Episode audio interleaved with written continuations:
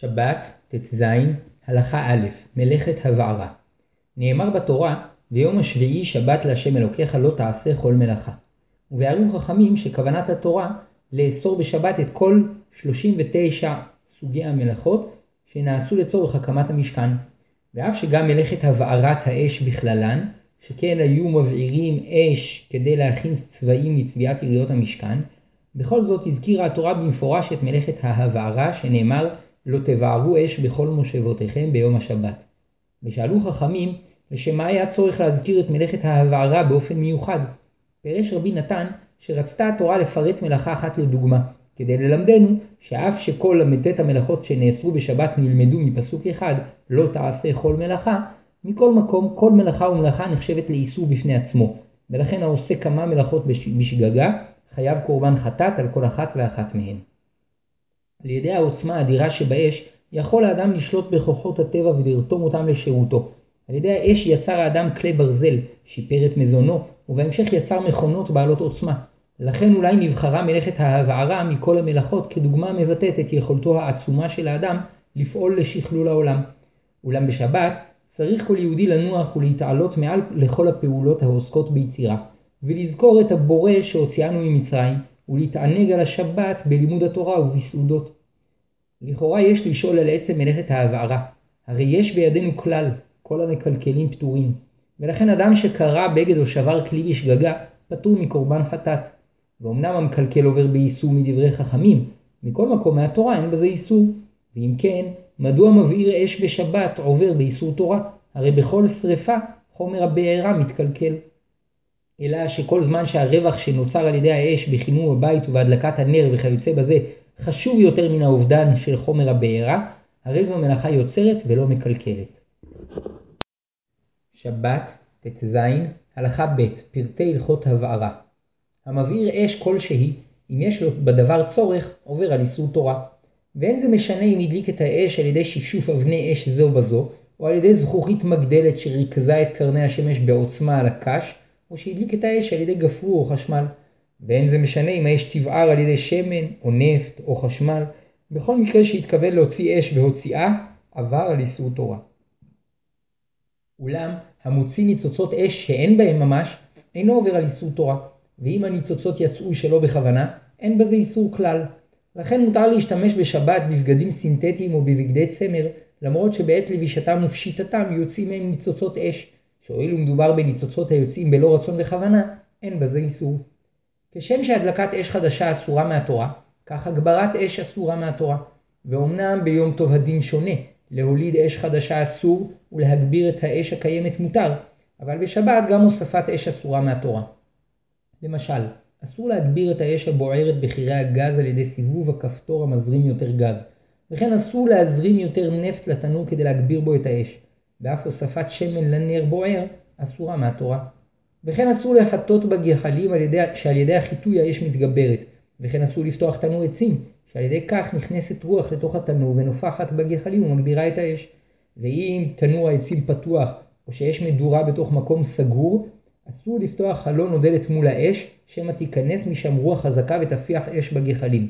וכאשר הרוח אינה מנשבת כלל, מותר לפתוח שם דלת או חלון.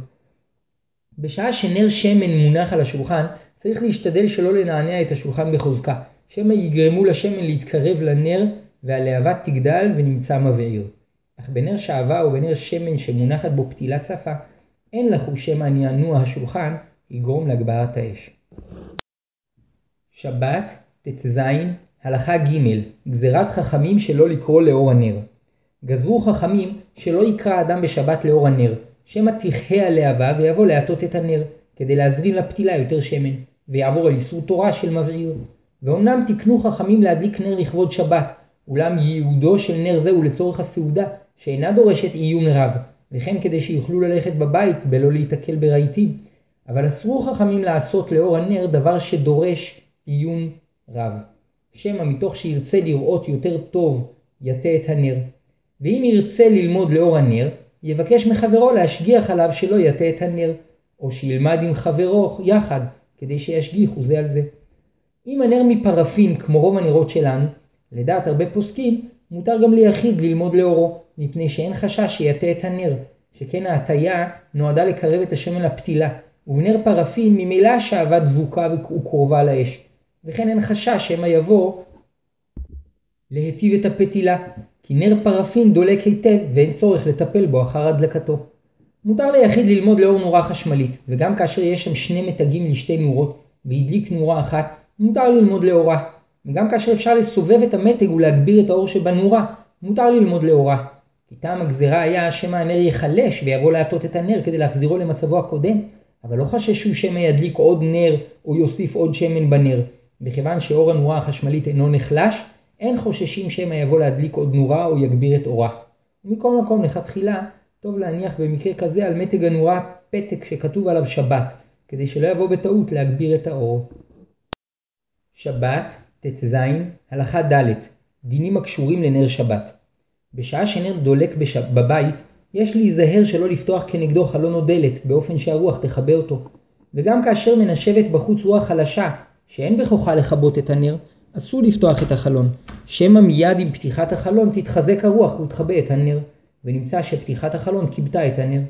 וכאשר הרוח אינה נושבת כלל, יש אוסרים לפתוח את החלון ויש מתירים. ובשעת הצורך, כגון שחם בחדר, אפשר לפתוח את החלון כדעת המקילים. מותר לפתוח חלון או דלת במקום שגם אם תנשב בחוץ רוח חזקה לא תוכל לכבות את הנר. כגון שהחלון או הדלת רחוקים מן הנר, או שהחלון נמצא בזווית שמעט רוח נכנסת דרכו, וגם כאשר הרוח עלולה לגרום ללהבה להתנועע מעלה ומטה ולצדדים, כל זמן שאין בכוחה לכבותו, מותר לפתוח את הדלת או החלון.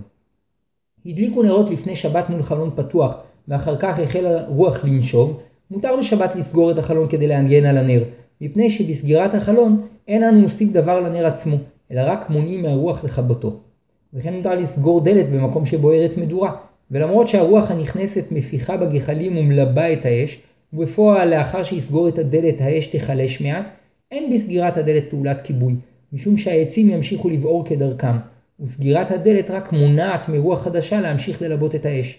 אבל כאשר השלהבת בוערת על ידי גז או נפט, אסור להחליש את הזרמת הגז או הנפט, כי זו ממש פעולה של כיבוי, מפני שהפעול, שהיא פעולה בחומר הבעירה עצמו. שבת, ט"ז, הלכה ה' מלאכת מכבה וביאור מלאכה שאינה צריכה לגופה. מלאכת מכבה לצורך הכנת פחמים היא אחת מל"ט המלאכות האסורות בשבת, שכן במשכן הבעירו עצים ואחר כך כיבו אותם כדי שיהפכו לפחמים, שעל ידם הבעירו אש יציבה למשך זמן רב לצורך הכנת הצבעים שצבעו בהם את יריעות המשכן. כיוצא בזה, המכבה נר כדי להבהב את הפתילה על מנת שיוכלו אחר כך להדליק אותה ביתר קלות, עובר באיסור תורה. השאלה מה דין מי שמכבה את האש שלא לצורך גוף הכיבוי, היינו שלא לשם עשיית גחלים או הבהוב הפתילה, אלא מפני שהוא חס על השמן, או מפני שהאור מפריע לו, כלומר לא בשביל עצם הכיבוי, אלא מפני שאינו רוצה שהנר ימשיך לדלוק. נחלקו בזה התנאים. לדעת רבי שמעון, הואיל וזו מלאכה שאינה צריכה לגופה, איסורה מדברי חכמים בלבד, ולדעת רבי יהודה, גם כאשר מגמתו אינה גוף המלאכה, כיוון שבפועל התכוון לכבות את הנר, הרי שעשה מלאכה ועבר על איסור תורה. למעשה, לדעת הרמב"ם, מלאכה שאינה צריכה לגופה אסורה מהתורה, ולדעת רוב הראשונים, איסורה מדברי חכמים. אלא שהואיל וההבדל בין מלאכה שאינה צריכה לגופה ומלאכה רגילה הוא רק בכוונת עשייתה, מלאכה שאינה צריכה לגופה נחשבת חמורה משאר איסורי חכמים. שבת, ט"ז, הלכה ו' דין שרפה מכלה ממון.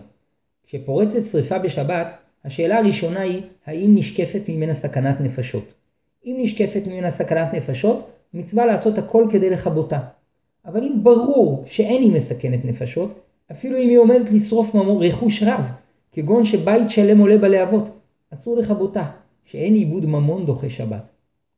ולא זו בלבד, אלא שאסרו חכמים להוציא חפצים מהבית הבוער לרחוב או לחצר משותפת, ואף שיש שם עירוב, חששו שמא מתוך שאדם בהול לרוקן את ביתו מחפציו, יבוא לכבות את השרפה ולהוציא חפצים מרשות היחיד ולרשות הרבים.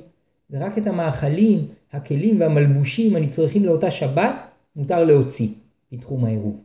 ואם יש לו בית, בבית כלי גדול, יכול להכניס לתוכו יותר מאכלים ממה שהוא צריך לאותה שבת, ולהוציא את הכל בפעם אחת. וכן לגבי הבגדים, אם הוא מוציאם בדרך לבישה, יכול להוציא מלבושים רבים, אף יותר ממה שהוא צריך לאותה שבת. ואיסור זה נאמר לגבי הוצאה לחצר משותפת, אבל לחצרו הפרטית שאינה צריכה עירוב, או לדירה אחרת שבאותו בניין, במקום שעשו עירוב, מותר להציל את כל המאכלים והחפצים שאינם מוקצה.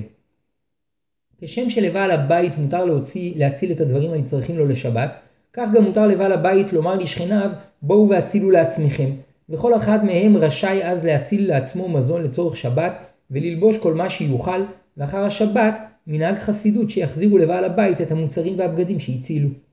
נחלקו הפוסקים אם מותר להציל מדירה בוערת כסף וחפצים יקרי ערך שאינם לצורך השבת, ולמקל יש על מה לסמוך.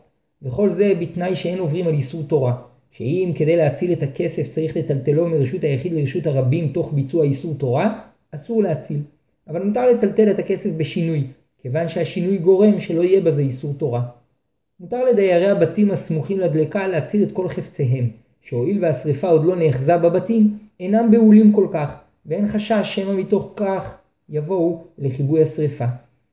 למרות שליהודי אסור לכבות את השרפה, מותר לו לרמוז לגוי שיכבה את האש, כגון שיאמר כל המכבה אינו מפסיד, או שיקרא לגוי לבוא בדחיפות ויספר לו שפרצה שרפה ואסור ליהודים לכבות אותה, והגוי יבין מעצמו שרוצים שיכבה את האש ואולי אף ישלמו לו שכר עבור כך.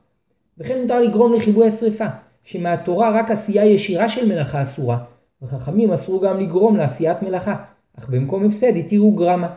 לפיכך, ארון שאחזה האש בצידו האחד, מותר לכסותו בסמרטוטים רטובים, כדי שהאש תכבה כשתגיע לשם, וכן מותר להניח על המקום שעדיין לא בוער שקיות מלאות מים, כדי שתתבקענה בשעה שהאש תגיע עליהן, והמים שיישפכו יכבו את האש. וכן מותר לשפוך מים על הצד שאינו בוער, ובתנאי שישפוך את המים רחוק מהאש, באופן שהאש תתחיל להיכבות רק לאחר זמן. שבת, ט"ז, הלכה ז', כיבוי אש במקום פיקוח נפש. במקום שנשקפת מהאש סכנה לחיי אדם, מצווה על כל מי שיכול להזדרז לכבותה, שפיקוח נפש דוחה שבת. ואפילו במקום שיש ספק סכנה, מצווה לכבות את האש. למשל, כשפורצת שרפה בבית, בבית מגורים גדול, אף שכפי הנראה כל דיירי הבית הספיקו להימלט משם, כל זמן שיש חשש שמא נשאר שם אדם, צריך לכבות את האש. וגם כאשר מרב הסיכויים שאם נותר שם אדם כבר נשרף למוות, הואיל ויש סיכוי מסוים שעוד אפשר להצילו, צריכים לעשות הכל כדי לכבות את הדלקה. ויש לפעול ביעילות בכל הדרכים. מי שיכול, ינסה להציל אנשים מהאש, ומי שיכול, ינסה להשתלט על האש בכלים, בכלים העומדים לרשותו. ובמקביל, אחרים ידאגו להתקשר למכבי אש. ואם אחד הרועים מסופק, שמא עדיין לא יתקשרו למכבי האש, אף שמסתבר לו שכבר התקשרו, ליתר ביטחון גם הוא צריך להתקשר. שספק נפשות דוחה שבת, ובאותה שעה אין לשאול רב מה מותר לעשות, אלא צריך להזדרז ולהציל. למעשה, נוהגים כיום להתייחס לכל שרפה גדולה שפורצת בבית מגורים כספק סכנה שצריכים לכבותה בשבת. לדוגמה, אם השרפה פרצה בבית קומות, הרי שיש חשש שמא תתפשט לדירות אחרות ולא יספיקו לפנות את דייריהן. וכשהשרפה גדולה, אין זמן לבדוק האם יש בדירות הנוספות תינוקות או חולים שאינם יכולים להתפנות בכוחות עצמם. בנוסף לכך, מחוברים לבתים בלוני גז עלולים להתפוצץ ולסכן אנשים הנמצאים מחוץ לבית, ובדרך כלל מתאספים סביב סקרנים העלולים להיפגע מן הפיצוץ, ופעמים שייקח יותר זמן להרחיקם מאשר לדאוג לכיבוי האש. ואם הבית הנשרף סמוך לבתי מגורים, יש סכנה שהאש תתפשט עליהם ותסכן את דייריהם. ולעיתים פורצת אש במחסנים שיש בהם חומרים כימיים ששריפתם עלולה לגרום להתפשטות גזים רעילים שיסכנו את תושבי הסביבה. הורה הרב גורן שאם מחבלים שונאי ישראל הבעירו אש שיש ממנה נזק לרכוש, מכבים אותה בשבת, ואף שמהאש שהבעירו לא נשקפת סכנת נפשות, יש לחשוש שאם לא יכבו אותה, תיווצר אצל המחבלים תחושה של הצלחה שתעודד אותם לבצע פיגועים נוספים שיסכנו נפשות. שבת, ט"ז, הלכה ח' כיבוי למניעת נזקי גוף מרבים. כפי שלמדנו, המכבה שרפה עובר על איסור מדברי חכמים לדעת רוב הפוסקים. שכן, רק אם הוא מכבה את האש לצורך עשיית גחלים, הכיבוי נעשה לצורך גופו. אך אם הוא מכבה כדי למנוע את נזקי השרפה, כיוון שאין לו עניין בעצם הכיבוי, אלא העיקר אצלו שלא תהיה אש, אזי הכיבוי במקרה זה נחשב מלאכה שאינה צריכה לגופה. אמנם לעניין הצלת ממון, העמידו חכמים את דבריהם ואסרו לכבות אש כדי להציל ממון, אבל כאשר נשקפת מהאש סכנת פציעה לרבים, התירו חכמים לכבות את האש. למשל, כאשר, כאשר גחלת מונחת ברשות הרבים, במקום שרבים עלולים להינזק ממנה, אם אפשר לפנותה משם למרות שהיא מוקצה, יפנו אותה. אך אם אי אפשר לפנותה, למרות שאין שם סכנת נפשות, התירו חכמים לכבותה כדי למנוע נזק מרבים. אבל להזמין מכבי אש אסור, מפני שנישאתם כרוכה בחילול שבת מהתורה, ואסור לעבור על איסור תורה כדי למנוע חשש פציעה שאין בסכנת נפשות. לסיכום, למדנו שבשלושה מצבים יש היתר לכבות אש או לגרום לכיבויה. א', במקום פיקוח נפש, מצווה לעשות הכל כדי להציל נפשות. ב.